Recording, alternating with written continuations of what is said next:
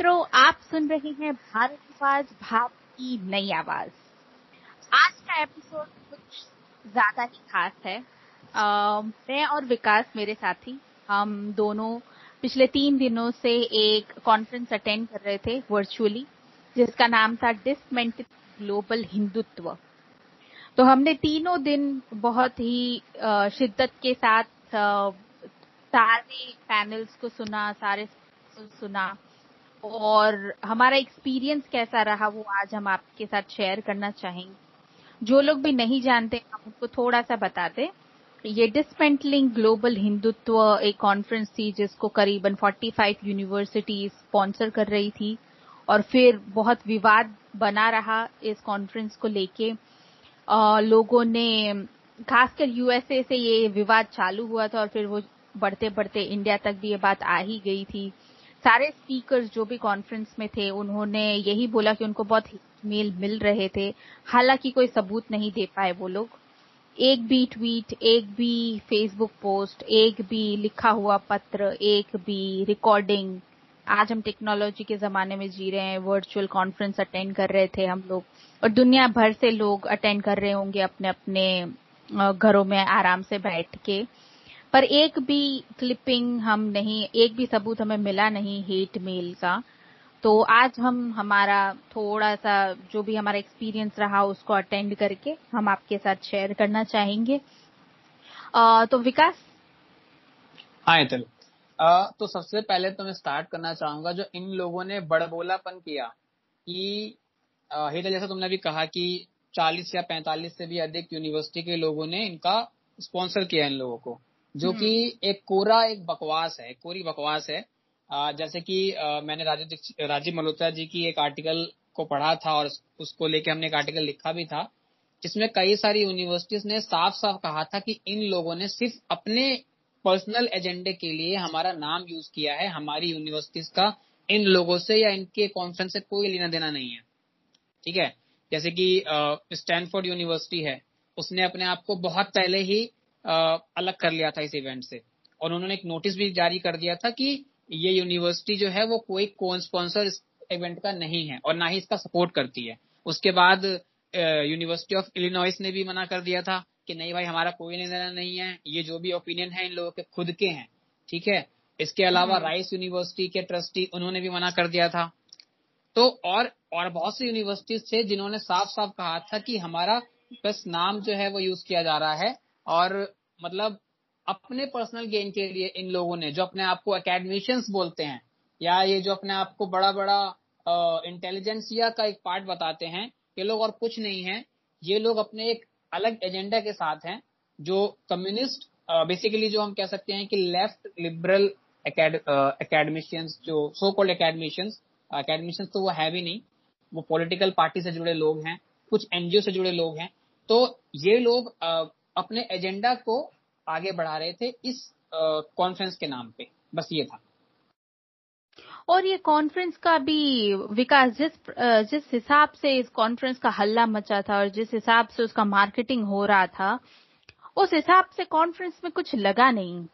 Exactly. ना ही ना ही panel में वो कोई दम था ना ही उनके बोलने में दम था लग तो रहा था कि एकेडमिशियंस लेक्चर्स लेते होंगे बहुत सारी जगहों पे पब्लिक में बोल चुके हैं ऑथर्स हैं वीडियोस बनाते हैं। और वो पहली बात तो एक स्क्रिप्ट रखी हुई थी बाजू में जिसमें से देख देख के पढ़ रहे थे थे। हाँ, हाँ, हाँ, हाँ. मीना कंडा स्वामी तुमने देखा होगा। हाँ क्योंकि वहाँ पे नीचे हम कॉन्फ्रेंस अटेंड कर रहे थे वहाँ पे नीचे इंस्ट्रक्शंस में लिखा हुआ था कि आप कॉन्फ्रेंस रिकॉर्ड नहीं कर सकते हो। तो इसलिए वो रिकॉर्डिंग या उस रिकॉर्डिंग का कोई क्लिपिंग हम आपको बता नहीं सकेंगे। पर जिन्होंने भी कॉन्फ्रेंस अटेंड किया है, वो हमसे बिल्कुल सहमत होंगे कि सभी के पास में एक बाजू में स्क्रिप्ट रखी हुई थी जिस स्क्रिप्ट में से वो देख देख के पढ़े जा रहे थे। और यहाँ तक कि जो हमने मतलब जितना हाइप हुआ था इस कॉन्फ्रेंस का कि डिसमेंटलिंग हिंदुत्व पता नहीं हिंदुत्व के बारे में क्या क्या ये लोग खोज के लेके आए होंगे वो एक सारा ही बबल सा निकला जो पहले ही पैनल में बर्स्ट हो गया। क्योंकि पहला पैनल ही खत्म होते होते मैं और विकास हम दोनों ही सोचने लगे थे कि कहीं हम हमारा कीमती समय बर्बाद तो नहीं कर रहे हैं। हम दोनों right, की right. यही हाँ यही वाली वो थी। और हमें लगा था कि कुछ तो ऐसा लेके आएँगे जहाँ पे लोग सोचने पे मजबूर हो जाए कि हिंदुइज्म और हिंदुत्व में फ़र्क क्या है। हिंदुत्व में इतना भी क्या डेंजरस है जिसको यू you नो know, ये लोग हथौड़ी अगर आप लोगों ने उनका पोस्टर देखा है तो एक हथौड़ी के बल पे वो आ, एक हिंदू आदमी खड़ा है उसको निकालने की कोशिश कर रहे हैं। वैसा उन लोगों ने एक बहुत ही वायलेंट सा पोस्टर बनाया था। तो हमें तो यही था कि ऐसा भी क्या ये लोग डेंजरस लेके आएँगे? हिंदुत्व में ऐसा भी क्या डेंजरस आ गया है जिसको लेके ऐसी इतनी बड़ी कॉन्फ्रेंस करनी पड़ी? और आप ध्यान दीजिए, ये कॉन्फ्रेंस भी नाइन इलेवन डेट के आसपास इन लोगों ने बनाई। अब जिस आदमी का ध्यान नहीं भी जा रहा, उसका भी चला जाएगा कि भाई आप मुसलमानों ने जो टेररिज्म का ये खतरनाक इवेंट हुआ नाइन इलेवन वो उस चीज़ की मात्रा को उस चीज़ की इंटेंसिटी को थोड़ा सा कम करने के लिए हिंदुत्व की ओर ध्यान को बांटने का ये कोशिश करी गई। और इस कोशिश का हम फ्रीडम ऑफ़ स्पीच का मैं और विकास हम दोनों ही आ, समर्थन करते हैं फ्रीडम ऑफ़ स्पीच होना चाहिए। और इसीलिए हम जानना चाहते थे कि उनका ऐसा पक्ष क्या है ऐसा भी क्या लेके आ रहे हैं वो लोग जो हम पहले से नहीं जानते। वही घिसी पिटी कैसेट चलती रही, तीनों दिन चलती रही और हम इस कॉन्फ्रेंस के बारे में और चीज़ें लेके आएँगे आपके लिए। पर आज हम एक और मुगल मुगल तो नहीं कह सकते, पर मुगल से पहले के एक इस्लामिक बादशाह के बारे में जानकारी आपको देने वाले हैं और इनका नाम बहुत ही फ़ेमस हुआ था। करीना कपूर और सैफ अली खान के बच्चे तैमूर का नाम जब तैमूर रखा गया तो एक बहुत बड़ी कंट्रोवर्सी आई कि तैमूर एक क्रूर इन्वेडर था इंडिया के लिए तो उसके नाम पे उन्होंने बच्चे का नाम क्यों रख दिया? अब बात तो ये है टोमेटो टोमेटो वाली बात हो जाती है। उन्होंने अपने बच्चे का नाम रख दिया, अब उससे हम कुछ कर नहीं सकते। पर तैमूर का क्या इतिहास रहा है? तैमूर ने भारत भारत वर्ष पे आक्रमण करके कितने लोगों की हत्या करी क्या क्या किया उसके बारे में आज हम आपको थोड़ा बताएँगे। तो विकास शुरू करेंगे फिर हम आगे और चलेंगे। हाँ तो देखो बहुत से लोगों को पता है कि तैमूर ने बहुत सारे निर्दोष हिंदुओं को मारा या बहुत सारे आ, काफिरों को मारा जैसा कि तैमूर ने अपने खुद के लेखों में लिखा है। बहुत गर्व से उसने इन चीज़ों को लिखा है। तो तेरह में जब तुगलकों का राज हुआ करता था भारत में तो उसने भारतीय उपमहाद्वीप पे आक्रमण किया। और अपने इस्लामिक जिहादी फोर्स के साथ उस टाइम में जितने भी इस्लामिक सल्तनत हुए भारत में, सब जो है वो अब्बासी खलीफाओं को अपना एक समर्थन देते थे। बदले में अब्बासी खलीफा जो थे, उनको अपना एक, कह सकते हैं कि अनुयायी मानते थे। तो तैमूर तुगलक ने ये सोचा था उस टाइम पे कि तैमूर अगर भारत में आएगा तो मेरे ऊपर मतलब उसके सल्तनत पे ज़्यादा कुछ नुकसान नहीं करेगा, क्योंकि एक तो मुसलमान है और उसको अब्बासी खलीफा का समर्थन प्राप्त है, पर ऐसा हुआ नहीं। और समय हालाँकि तैमूर ने ये कहा कि ये जो कुछ भी है, ये इस्लाम के लिए है, इस्लाम के नाम पे है। और बहुत से इतिहासकारों ने यह बताने की कोशिश की है कि तैमूर के जो हमले थे उसका इस्लाम से लेना देना नहीं है, क्योंकि उसने बहुत सारे मुसलमानों को भी मारा था। पर ये कहना गलत है, क्योंकि बहुत मुसलमान इक्का दुक्का, कुछ मुसलमान मरे थे, पर अधिकतर मुसलमानों को छोड़ दिया गया था, क्योंकि वो मुसलमान थे। ठीक है? तो इसका, इससे, इसका कोई सेकुलरिज्म से लेना देना नहीं है तो इस बारे में और बात मैं करूँगा। और सबसे पहले जो इसने आक्रमण किया तेरह सौ अठानवे में, वो था कश्मीर में कटोर का एक किला था, वहाँ पे। तो उसने बड़े ही, खुद खुद से ये चीज़ें लिखी हैं तैमूर ने कि तैमूर ने बहुत सारे जिहाद के योद्धाओं को, जितने भी हिंदू थे, उनको मारने का आदेश दिया और जितने भी महिलाएँ थे या बच्चे थे, उनको बंदी बनाने का आदेश दिया और जो भी कुछ वहाँ मिला, उसको, उसका विध्वंस करना, उसको एकदम, उसका, उसको नष्ट करना, उसका आदेश उसने दे दिया। चाक, एकदम राख में मिला देने का आदेश उसने दे दिया।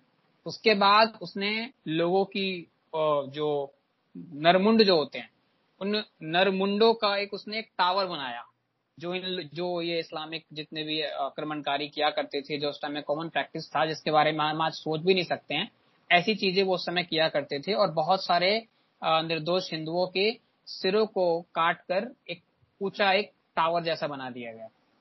इसके बाद भटनीर एक जगह है, वहाँ पे भी नरसंहार हुआ हिंदुओं का, और ये एक राजपूत किला था और हज़ारों की संख्या में वहाँ पे राजपूत मारे गए। उसके बाद उसने अपनी बायोग्राफी में ऑटोबायोग्राफी में तैमूर ने खुद से लिखा है कि कुछ ही समय में जितने भी किले के लोग थे उनको उसकी तलवार का आ, मतलब उसकी तलवार ने भूख मिटाई अपनी। And in the course of one hour एक घंटे के अंदर दस हज़ार काफिरों को काट दिया गया। और वो आगे लिखता है the sword of Islam was washed in the blood of the infidels ठीक है? तो इस्लाम की जो तलवार थी, उसको काफिरों के खून से धोया गया। और जितने भी वहाँ पे सामान थे, जो भी खजाने थे या जो भी अनाज थे, उनको एक साल के लिए जो वहाँ पे मतलब जो भी अनाज को स्टोर किया गया था, उसको वहाँ से सारे सैनिक लूट के ले गए। और उसके बाद उन्होंने घरों में आग लगा दिया और उनको एकदम राख में मिला दिया।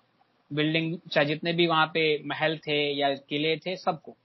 इसके बाद सरस्वती एक जगह है वहाँ पे जितने भी हिंदू थे, काफिर थे, उन सबको काटा गया। उनकी महिलाओं को, उनके बच्चों को बंदी बना लिया गया। उनके जो भी प्रॉपर्टीज़ थे, उनके सामान थे, उन सबको माले गनीमत, जैसा कि मैं सब पहले भी यूज़ कर चुका हूँ, उसको ये लोग माले गनीमत कहते हैं, लूट का माल।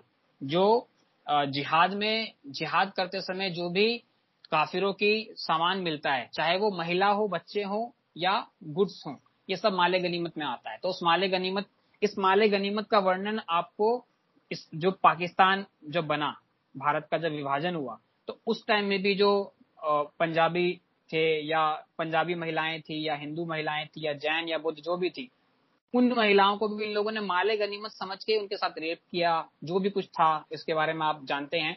तो ये जो कॉन्सेप्ट है, Pakistan is not a country ये एक सोच है, ठीक है। तो इसी ये सोच जो है वो हज़ार साल से चलता आ रहा है और अभी भी चल रहा है। ये आपके अलीगढ़ मुस्लिम यूनिवर्सिटी में, या जितने भी आपके जामिया मिलिया हैं, या ऐसे तमाम जो यूनिवर्सिटीज हैं जहाँ मुसलमानों का एक छत्र राज है, वो आज भी भारत को फिर से तोड़ने का सपना पाले हुए हैं। तो चलिए, आगे बढ़ते हैं। इसके बाद हरियाणा में उसने अपने जिहादी सैनिकों को और सबको जितने जो मिले, उनको मारने का आदेश दिया। जो ज़मीन दिखे, उसको डिस्ट्रॉय कर दो, उसका विध्वंस कर दो, ऐसा आदेश उसने दिया। इसके बाद उनके सैनिकों ने गाँव के गाँव खत्म कर दिए सारे पुरुषों को मार दिया और बहुत सारे हिंदू महिलाओं को और पुरुषों को भी बहुत बार जो है वो बंदी बना लिया गया। उसके बाद दिल्ली में ये देखिए यह जो मैंने बात की मुसलमानों की दिल्ली में उसने उसके सैनिकों ने कुछ मुसलमानों को बंदी बनाया ठीक है? क्योंकि वो तुगलक की आ, मतलब सल्तनत के हिस्सा थे।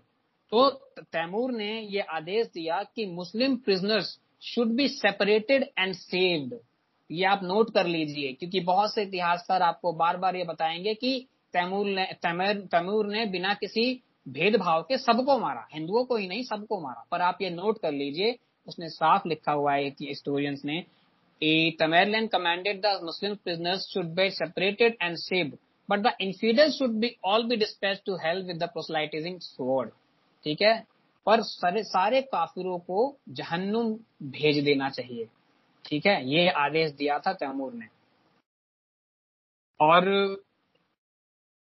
अब देखिए अब इसके बाद जो किस्सा है ये बहुत ही क्रूर है। आप, आपको बहुत विचित्र लगेगा।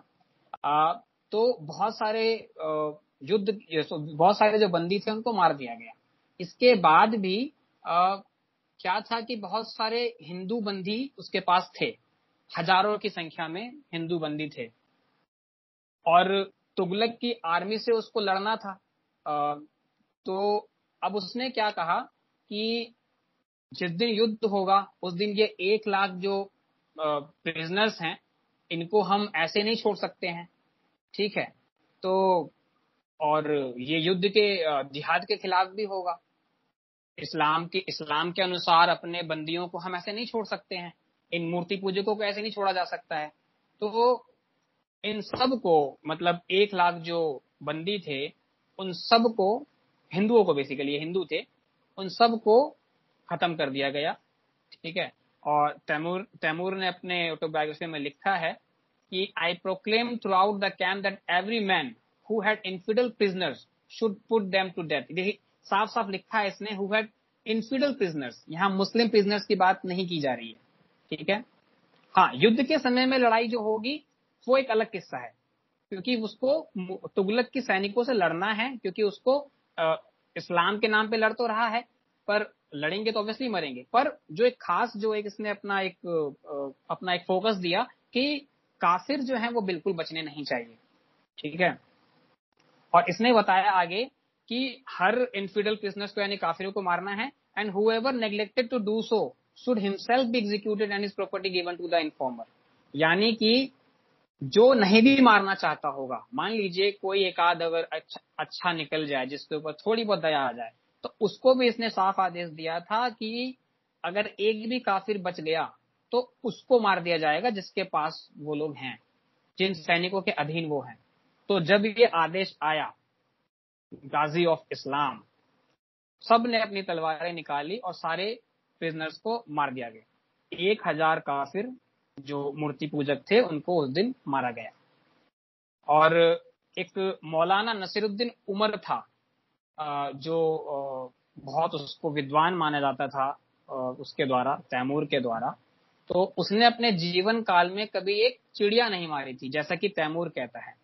तो उसका आदेश पाकर उसने भी पंद्रह काफिरों को, काफिर हिंदुओं को मार दिया जो उसके अधीन थे। यानी ये साफ़ आदेश था कि आपके अधीन अगर एक भी है तो आपको उसको मारना है। और तैमूर के जिहादियों ने तुगलक को हरा दिया। और दिल्ली में बहुत सारे जो हिंदू थे और जो उनकी पति, पत्नियाँ थी, बच्चे थे, सामान था, जो कुछ भी, और वो सब उनके अधीन आ गया था। ठीक है? और उन सबको बंदी बनाने का आदेश दे दिया गया और उनके जो भी प्रॉपर्टीज़ थे वो सारे जिहादी सैनिकों को दे दिया गया। हिंदुओं के घरों को आग लगा दिया गया और, और उनकी महिलाओं को जला दिया गया। एंड उसके बाद जो अगले दिन और थर्सडे था उसके अगले दिन मतलब थर्सडे और फ्राइडे पंद्रह हज़ार जो तुर्क थे यानी कि तैमूर की जो सेना थी वो हिंदुओं को मारने में उस जगह को लूटने में लगी रही। दो दिन तक कंटिन्यू ये चला। और फिर अगले दिन यानी शनिवार को शनिवार सत्रह तारीख सब कुछ उसी तरह चला जैसे दो दिन से चला आ रहा था। और इतना आ, मतलब सामान हो गया था and the spoil was so great that each man secured from 50 to और हंड्रेड प्रिजनर्स पचास से सौ बंदी सबके पास कम से कम थे जिनमें की महिलाएँ पुरुष और बच्चे सब थे। और लिखा हुआ है there was no man who took less than twenty मतलब बीस से कम बंदी तो किसी के पास थे ही नहीं, इतने ज़्यादा हिंदुओं को बंदी बना के ले जाया गया या मारा गया। इसके बाद वहाँ पे, वहाँ से जो संपत्ति लूटी गई रूबीज, डायमंड्स, मोतिया, उसके बाद और दूसरे तरह के गहने, अशरफी, टंका ऑफ़ गोल्ड एंड सिल्वर ये सारे जो इन जो इन लोगों ने, इन बरबर लोगों ने अपनी ज़िंदगी में कभी नहीं देखा था, वो सब ये सब लूट के ले गए। और सो, सोने चांदी की जो महिलाओं के जो गहने थे और तो ये सब है। इसके बाद सबसे लास्ट में जो इम्पोर्टेंट चीज़ है जो शहीद लोग थे और कुछ उलेमा और जो बाकी मुसलमान थे उनको छोड़कर पूरे शहर को जो है वो जला दिया गया जलाकर राख कर दिया गया। आए तक। तो फिर मुझे यकीन है हमारे श्रोता समझ ही गए होंगे कि क्यों तैमूर नाम रखने पे इतनी बड़ी कंट्रोवर्सी हुई? थी आप देख ही रहे हैं कि तैमूर नाम भले ही वो टोमेटो टोमेटो वाला बस उतना सा फ़र्क है। आप तैमूर में से आई हटा के ई लगा दो तो तैमूर नाम अलग नहीं हो जाता। इसी वजह से इतनी बड़ी कंट्रोवर्सी हुई और ये जो तैमूर ने शुरू किया था, फिर वो मुगल साम्राज्य तक वो होता चला आया। हम ऐसी ही रोचक कहानी आपके लिए लाते रहेंगे। और हम बात करेंगे डिसमेंटलिंग ग्लोबल हिंदुत्व कॉन्फ्रेंस के बारे में थोड़ा सा और डिटेल में बात करेंगे। तब तक के लिए आप हमें आज्ञा दीजिए और हमें सुनते रहिए। जय श्री कृष्ण, जय श्री राम।